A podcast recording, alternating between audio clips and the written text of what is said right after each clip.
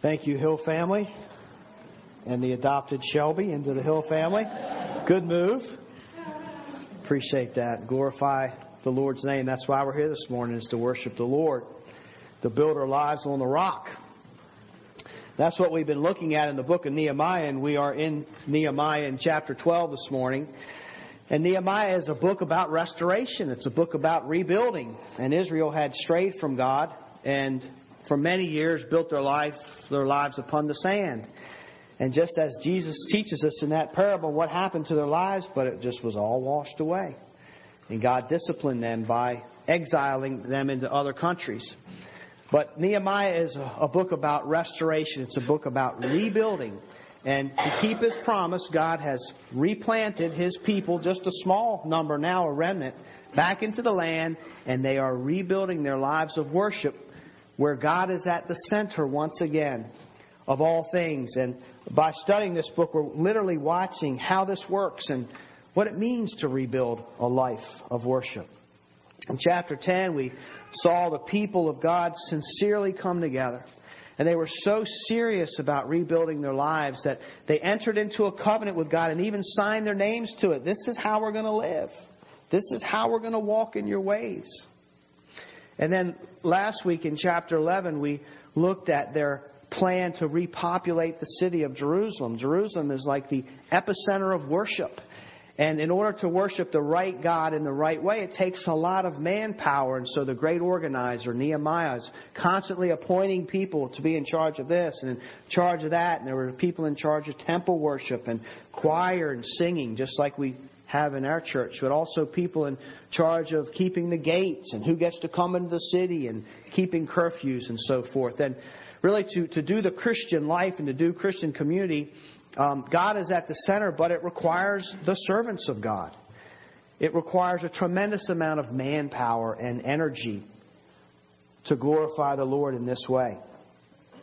In this chapter, chapter twelve, they continue this revival, really.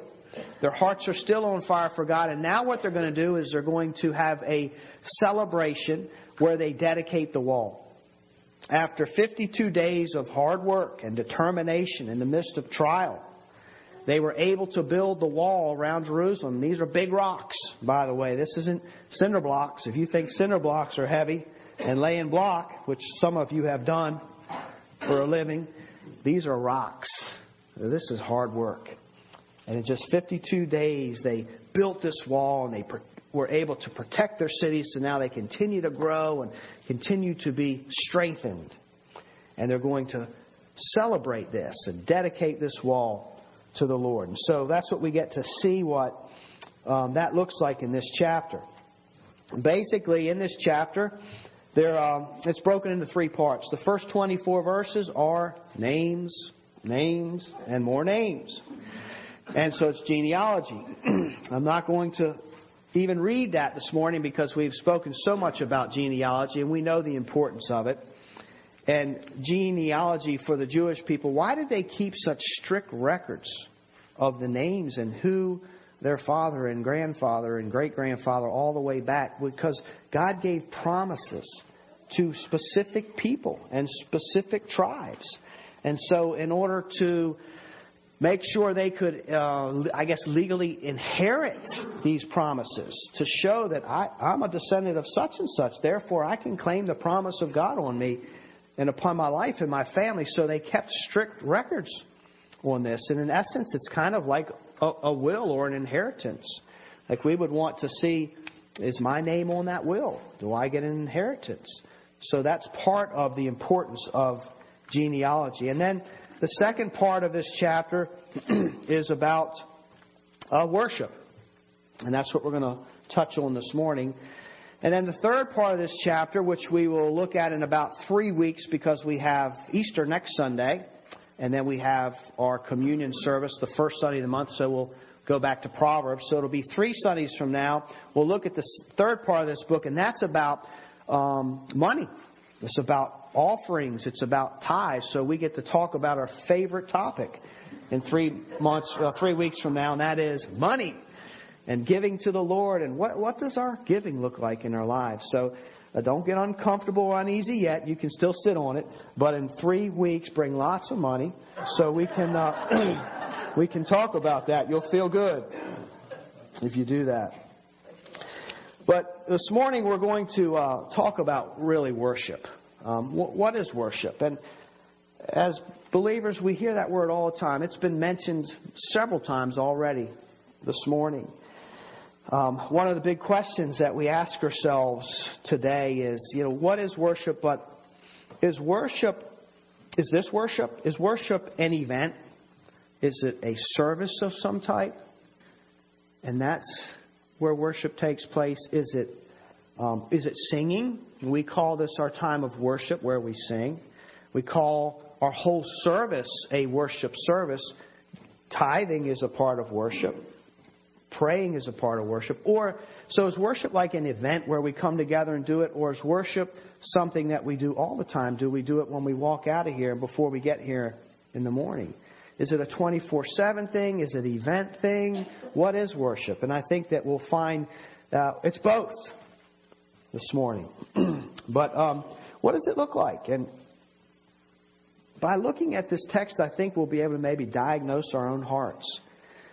And are we worshipers? And if so, are we worshiping the right thing? And what kind of worshipers are we this morning? It's a great text to do that. So I'm going to go ahead and read verses twenty-seven through forty-three. And there are some names in this as well. Forgive me if I mispronounce them. You got to really switch gears fast phonetically with some of these names, and I can't keep up with it. I'll try to pretend I know how to pronounce them, but let's look at verses twenty-seven through forty-three in Nehemiah chapter twelve. And at the dedication of the wall of Jerusalem, they sought the Levites in all their places to bring them to Jerusalem to celebrate the dedication with gladness, with thanksgiving, and with singing, with cymbals, harps, and lyres. And the sons of the singers gathered together from the districts surrounding Jerusalem and from the villages of the The Taphathites, also from Beth Gilgal, and from the region of Geba and Asmaveth, for the singers had built for themselves villages around Jerusalem. So they got their own little Woodstock going on out there. Lots of music. Verse thirty, and the priests and the Levites purified themselves, and they purified the people and the gates and the wall. Then I brought the leaders of Judah up onto the wall and appointed two great choirs that gave thanks. One went to the south on the wall to the dung gate. And after them went Hoshaiah and half of the leaders of Judah. And Azariah, Ezra, Meshullam, Judah, Benjamin, Shemaiah, and Jeremiah, and certain of the priest's sons with trumpets. Zechariah, the son of Jonathan, the son of Shemaiah, the son of Mattaniah, son of Micaiah, son of Zachar, son of Asaph, and his relatives. Thanks for saying "and his relatives" and not naming them. Uh, Shema, oh, he just named them. I said that too soon. Shemaiah, Azarel, Malali, Galali, Maai. I love American names. Uh, Nathanael, Judah, and Hanani, with the musical instruments of David, the man of God. And Ezra, the scribe, went before them. At the fountain gate, they went up straight before them by the stairs of the city of David, at the ascent of the wall, above the house of David, to the water gate on the east. The other choir of those who gave thanks went to the north, and I followed them with half of the people on the wall, above the tower of the ovens, to the broad wall, and above the gate of Ephraim, and by the gate of Yeshanah, and by the fish gate, and the tower of Hananel, and the tower of the hundred, to the sheep gate. And they came to a halt at the gate of the guard. So both choirs of those who gave thanks stood in the house of God, and I and half of the officials with me, and the priests, Eliakim, Masiah, Miniamin, Micaiah, Elionai, Zechariah, and Hananiah with trumpets, and Masiah, Shemaiah, Eleazar, Uzi, Jehohanan, Malachijah, Elam, and Ezra. And the singers sang with Jezreiah as their leader. And they offered great sacrifices that day and rejoiced, for God had made them rejoice with great joy. The women and children also rejoiced. And the joy of Jerusalem was heard far away. So this is a dedication. But what, in, what it is in essence is it's just one humongous citywide worship service. That's what they're doing there. And he's got, he's stationed a choir up on this side of the wall, you know, the north and the south, and eventually they're going to come together. So you're, you're hearing music from both sides. It's a great sound system for the day. And they're just kind of marching along or walking along from gate to gate, which is how the um, wall was established or organized. And they're celebrating with great joy the fact that God is in their midst. They're, they're so happy that their lives are being rebuilt on the rock, and that they sense the presence of God, and they're doing things right. They're striving to put him back on his throne where he belongs. And, and this is a, a wonderful thing for them. So they're bringing out the, the best singers. They're bringing out their best musicians and the best choir directors and then all of the temple servants to have everything in place so that the sacrifices can be offered. And they're filled with great joy. And they're having such a time that it's it says that uh, this celebration is heard from far away. So many surrounding people in the Middle East are so loud that they can hear that Jerusalem is very happy. They're celebrating something. They may not know exactly what that is, but their sound system is in full effect. You know, in, in our day and age, we can push a button and increase our sound system. In that day and age, one of the ways to amp it up was to have j- true joy in your heart for the God that you worship. You know, when you when you don't think much about God, it's kind of hard to sing loudly. But when your heart is filled with adoration and praise, when we get excited about things, we kind of have a tendency to get loud. Um, when you're talking to somebody and, and, and you happen to cross that subject that they really love, you know, that one hobby or that topic or that thing, a lot of times their voice elevates and, and they're just excited about it. And that's how it works with worship. They're so excited about God that the volume level just goes higher and higher and higher, and they can be found or heard throughout the land. So when there's joy in the heart, it finds a way out in expression. So in essence, this dedication is just all about worship. And so what I want to do is kind of use this text to explore the idea of worship. The word worship isn't in this text, but it is that's what's that's what we're witnessing. And I want to explore the idea of worship. And worship is one of those things that sometimes it's hard to define. We talk about it so much, and sometimes we lose sight of it, and then we try to regain it, and, and we try to make it mean too much, and then sometimes not enough. But the word worship, properly speaking, when you define it, that word in the Old Testament, it literally means to bow down. And some, some translations say to bow down and kiss. But the idea is that you're bowing down before something in great reverence and respect. And then the New Testament, when it defines the word worship, it adds, uh, it keeps that attitude, but then it adds the idea of bowing down with great respect and and service and work. It has, you're giving yourself uh, in service and work to something that has such great worth and value. So if you put all this together,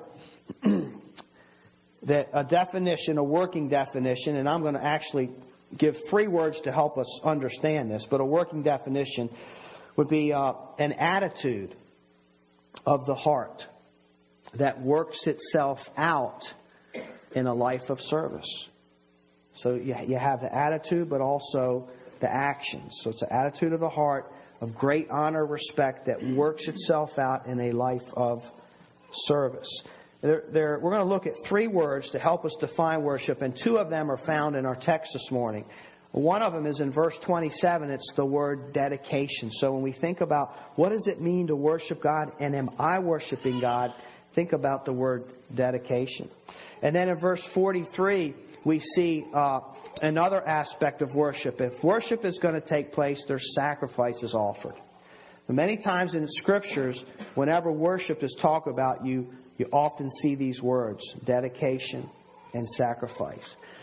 But there's a third word that is um, that these two words kind of fall under that help us define worship.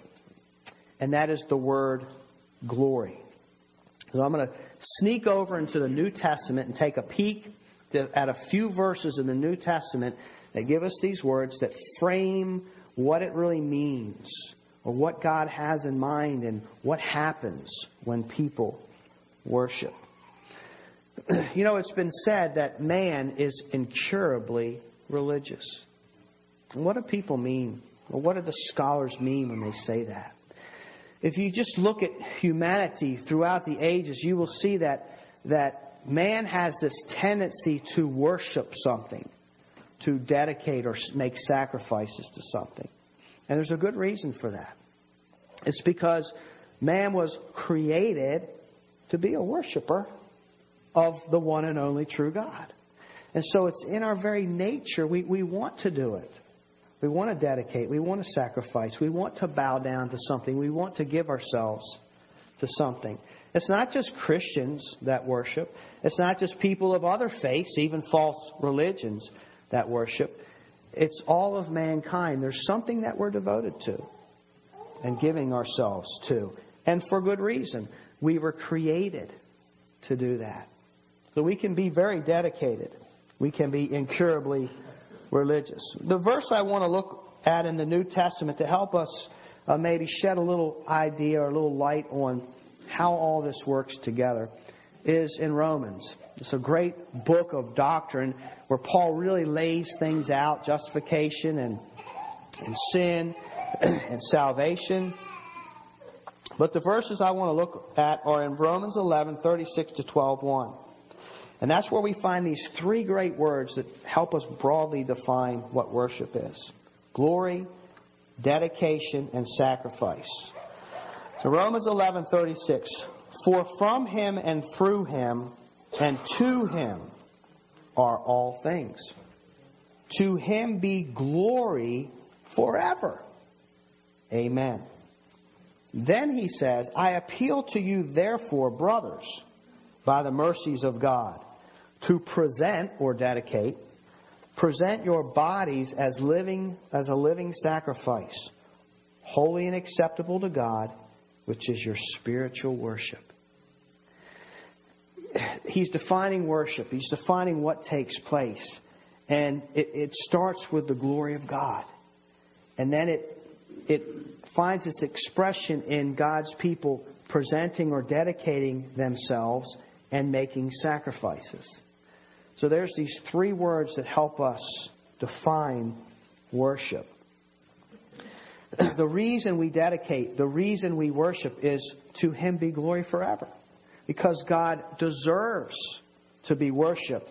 He, he deserves the devotion. He deserves all of us, all of the time. So let's look at these three words quickly. First of all, glory. Um, what does it mean to give glory to something? Well, again, it's something that we hold in such high esteem. It's something that we ascribe great worth to, to the point where we will bow down to it, to the point where we'll alter our lives to it. There are things in this world, metaphorically speaking, that our hearts are bowing down to. Now, physically, we can bow the knee to the Lord or whatever it is that we worship, but our hearts are bowing the knee to something or some things. And that's that's the glory in our lives. That's, that's the thing that we are glorifying. And it's it, it puts us on our knees. So um, we hold it in high esteem. What kind of things, or how do you find out what holds a position of glory in our lives? We ask ourselves questions like, what really motivates me? What is that thing that just gets me out of bed morning after morning? What is it that I find that I want to give my life to? What is, what do I... What am I turning to to find peace, joy, um, salvation, comfort when life is so hard? What are, what am I turning to? What am I looking for? What's my go-to? What is that thing that I hold in high significance, that person or that thing because I hold it in such a high place, I'm kind of shaping my life around it. What is that? Because there's something in our lives, maybe more than one thing, that we're holding in a very high position, and we're putting a lot of faith in and a lot of trust in it, and we're going to that to find what we think we need in life. That it's that that has a position of glory, so much so that we're willing to move and shift other things in our lives to keep that up in its place of preeminence. To God be the glory, is what Paul says. And then we have this word dedication. So once we have the object of our worship, what do we do to it? Well, we present ourselves to it. We dedicate ourselves to it because it's so important to us. Uh, Romans says, present your bodies, dedicate your bodies to Christ in all things. So what are we throwing our bodies at? What are we throwing, giving our, our, our all or our person to? What are we standing so faithfully behind that we're devoted to? We're committed to. Just as a illustration, it's kind of easy. Help help us understand. It don't mean to step on any toes, but think about football season. Football season. What do we often see in addition to the players on the field? I mean, it's just a part of the whole persona. It's not just about the players. It's about the fans. The fans often are what make the players or watching the game so excited. And it's the dedicated fans that we can really get a kick out of. Those that have just really committed their lives. How do they act? Well, if you're really dedicated to your team, you got your jersey with your favorite number, your favorite player on it. Maybe you have your hat. And you don't wear any other team jersey because that's just cheating. That's just a total betrayal. You want everybody to know what you're behind, who you're cheering on, what team you absolutely love. You don't care for the others. You want to promote your team. You might have a bumper sticker. You might have flags flying out your windows on game day because you're devoted to this and you want others to know when you drive by or walk by, now that's a Cowboys fan or that's a Tech fan right there. They're really dedicated. The more dedicated you are, I guess, the more paraphernalia you have to make that very uh, obvious. And if you are a really dedicated fan, you're going to try to go to all the games if you can, or at least watch all of the games. And if you miss a game, you almost feel like you've committed this great sin. You know, man, I've let my team down because I didn't watch them play. I wasn't there to cheer them on, even though they can't hear you when you're in your living room on the watching the T V. So you're very devoted. You're keeping up with it. You know the players on the team. You know the stats. You know who got injured and all these kind of things. You're, it, it's a devotion. It's a commitment. It takes time and energy. So our glory can be given to those kind of things. Uh, people can be given to um, earthly heroes. Can be given to hobbies. Can be given to relationships. What are we throwing our weight behind? To this thing that we are holding of great worth. Could be our our marriages, could be our children, could be our degrees or our education. Uh, could be the thing that's plastered all over our Facebook page so that when people visit us, this is what they see. I want everybody to know that this is what I've committed my life to and devoted my life to. And this season it might be a political um, person or a political party that we rally behind. So we have this object that we hold in great worth, and therefore we're devoting ourselves to it. We're absolutely committed and faithful to it. And then the obvious thing falls in place after that, and that's the third word, sacrifice. Well, why does sacrifice come into play if we love something so much? Well, because we're human. The fact of the matter is there's just not so much of us to go around. We're limited in what time we have. We got to work within the clock. We're also limited in our energies. We're limited in how many thoughts we can think at one time. We're limited in how much we can do at one time. And in order to keep that thing on the pedestal, in order to keep it so important and to, to stay committed to it, we have to make sacrifices. And because we're limited in time and devotion, well, I've, in order to keep this up here, I've got to get rid of this and put it over here. I can't spend time on this now, so I can take that chunk of time or devotion or my energy so I don't wear myself out, and I can just keep this thing up in its glorified position. And a lot of times in this shifting of making sacrifices, uh, we get rid of the wrong things. We neglect giving time and energy to things that really need our time and energy. And we get into this cycle. So, sacrifices are involved. And just to get back on the silly illustration of football fans, if you uh, just think about what does it take to be just a real diehard fan where you are, you have unquestionable loyalty. Well, you need to make the sacrifice to go to every game, not just watch it from your living room. So you got to have the money to buy the tickets, to fly, and to get the good seats. And while you're there watching that game and all that travel time, there's other things that you're not doing. See how that see how that works? Or you're a fan, you can't quite afford to go around and follow your team, so you, you arrange your living room. You make sacrifices. And you've got comfy furniture to sit on, maybe have a few buddies over. You got lots of snacks, maybe, and drinks that you can't afford. And you got that five or six foot flat screen T V that you had to make sacrifices to pay for so you can see the game in its proper light.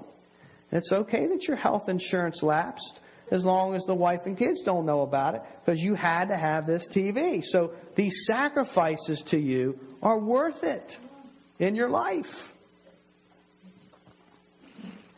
Got to have the cable, too. The regular channels won't work. Anyway, you get the point. Our, our time, our talents, our resources primarily go towards these things because we're worshipers, and it really comes natural. I mean, think about your life. I'm sure all of us are dedicated to one or, or maybe several things right now. We're spending our time doing that. And there's something or some things or some objects that are very important to us right now. And it's probably obvious to others that around us. Loyalty. So, glory, dedication, sacrifice. Wonderful things. The natural tendency to worship. We were created to do that, and we're good at it. The problem is that we don't always worship the right thing. That's where we really get ourselves into trouble. Is when the wrong thing is in this position of preeminence. Paul puts it in uh, again in Romans one twenty-two. He says, here's our tendency. And here's what happens. Because of our sin nature. You know, sin means to miss the mark.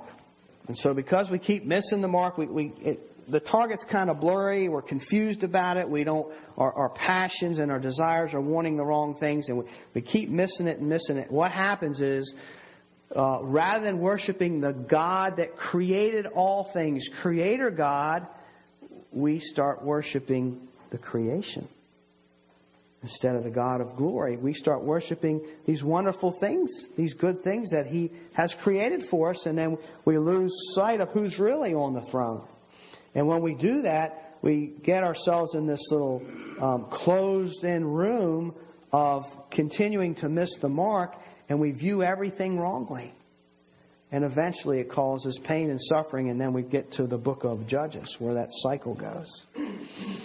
Verse twenty-five in Romans chapter one, he says, because they exchanged the truth about God for a lie and worshipped and served the creature rather than the Creator, who is blessed forever. So he's saying, in other words, things are backwards. They're upside down.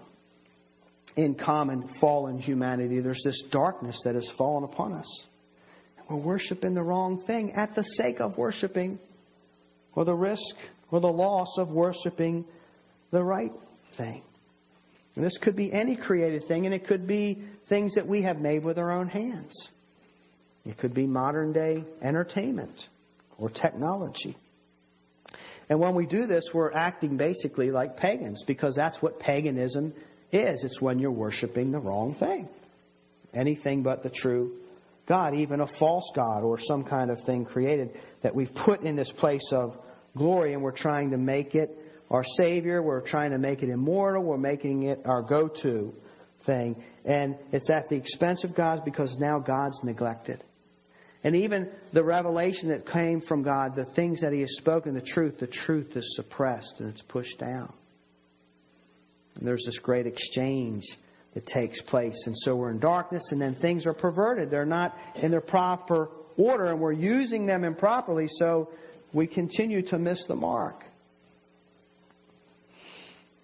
It's interesting that you'll see that in cultures, a lot of times Paul goes on to talk about how this uh, this idolatry and this false worship of worshiping creation instead of the Creator has a tendency to lead whole societies and cultures into a certain area, because things are degraded.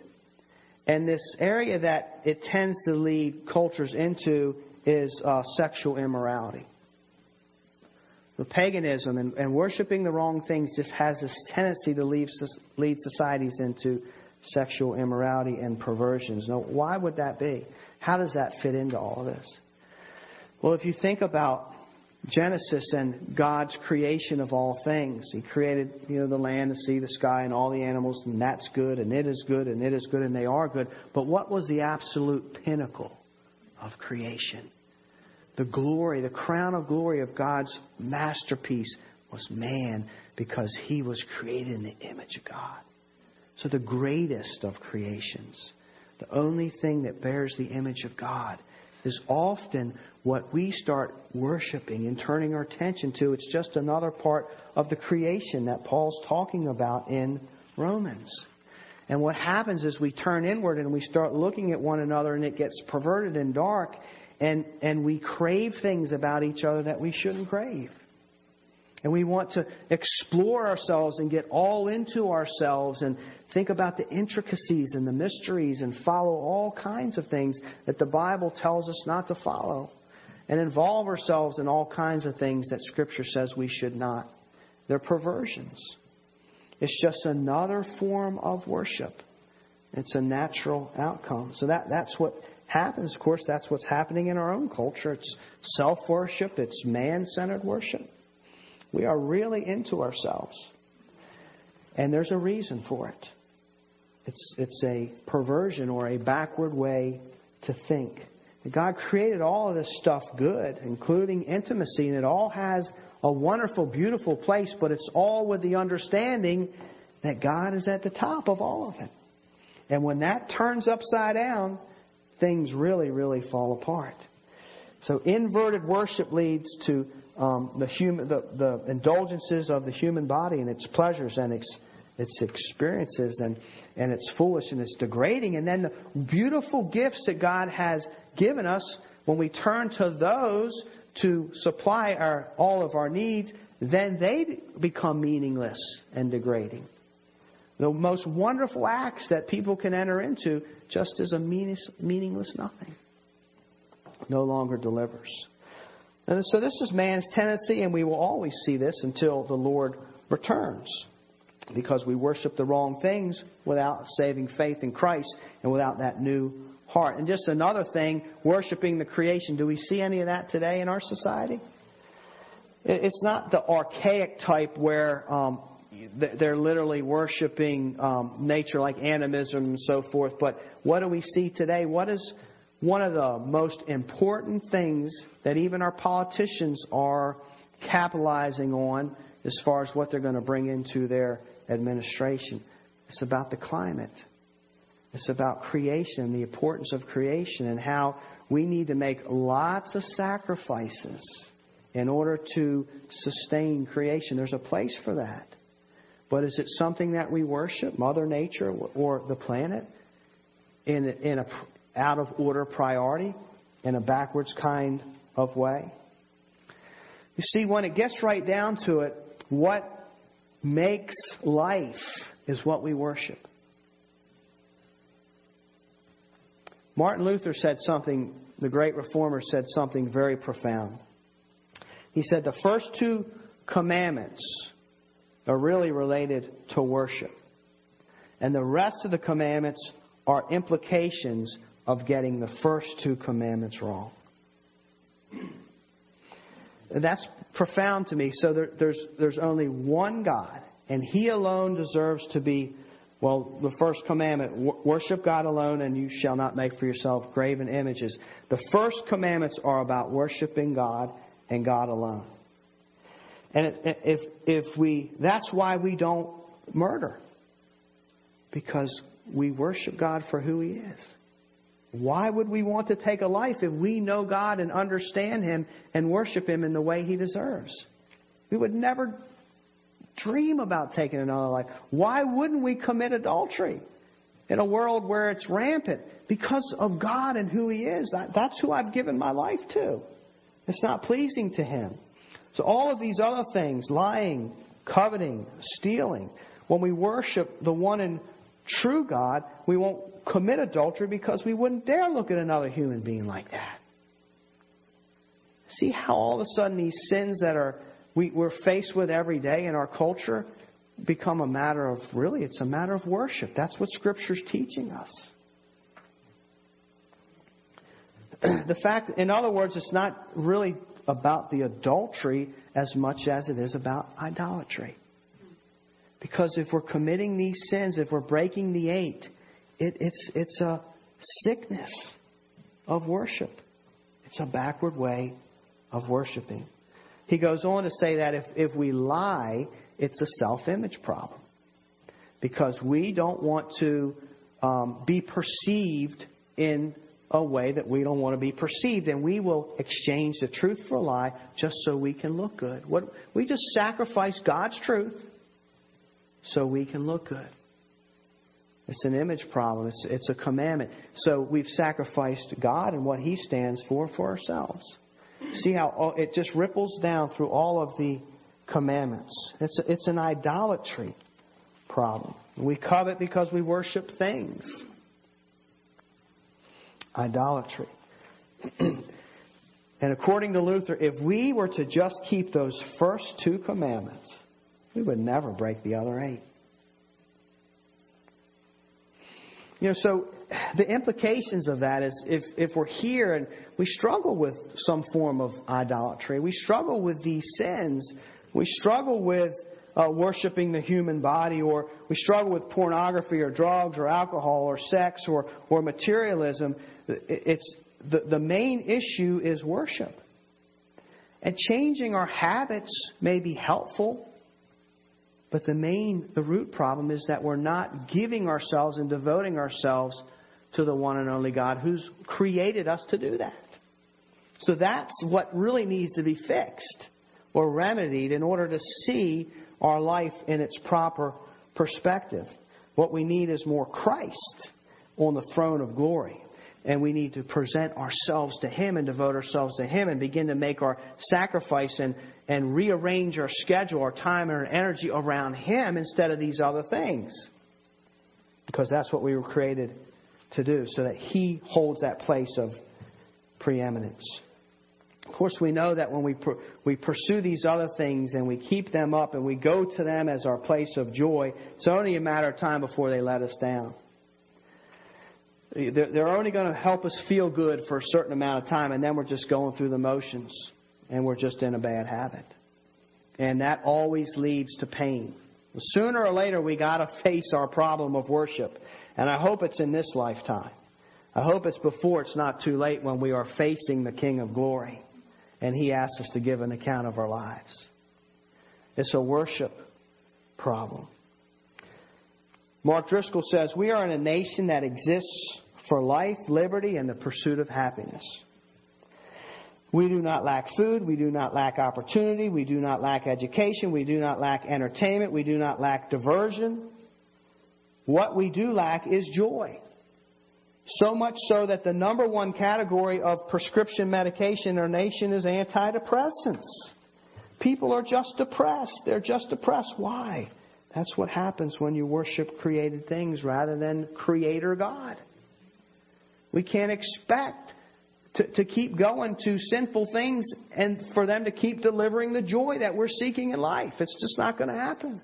Sooner or later, we have got to face the one and only true God, the King of Kings, the one that we wave palm, palm branches to and worship and sing Hosanna. Glory to God in the highest. He needs to be in that position of glory.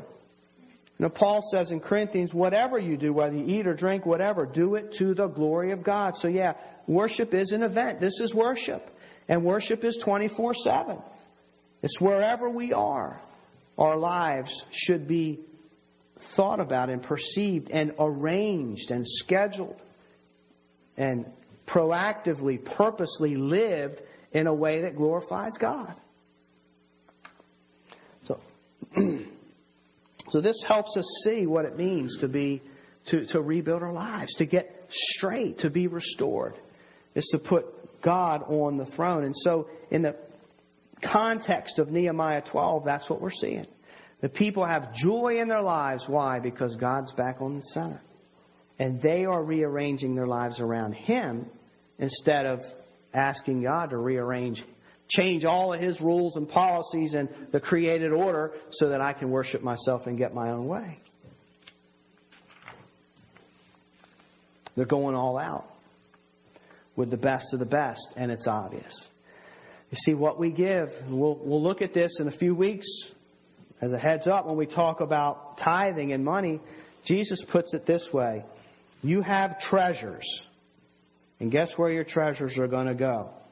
You're going to invest them in what your heart treasures the most. And, of course, that's our time, our resources, our talents, and so forth. It's just, it's telling about us. But when you give your all to God, like is described in this, this broad definition of worship, if we give our all to God, it will be noticeable in this congregation. Things will change.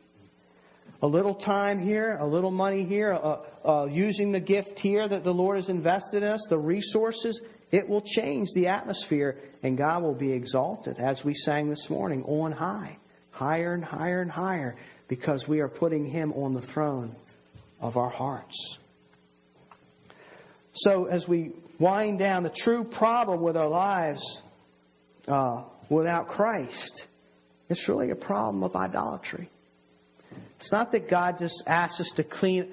We, why is heaven going to be so wonderful? It's not just because all these really clean people are living up there. It's not just about morality, about not doing things wrong. Heaven is going to be incredibly pure and glorious because we're finally going to see God for who He really is. And we're not going to want to do these other things. You don't have to stay pure in heaven. We won't even be tempted to, to look in the wrong direction, because all we'll see, will, our hearts and minds, our vision, everything will be filled with the glory of God. That's what it's about. Not just behavior. It's about worship. It's about that attitude of respect. And that's what the people of God are raising their voices about in this text and rearranging their lives, conforming their lives to the image of Christ. So let's give our lives. Let's resolve as a people of God in this time, and instead of complaining about the terrible times that we live in, let's just devote ourselves and make sacrifices to the God of grace, to the God of glory. Glory to God in the highest. And may God bless the preaching of His Word.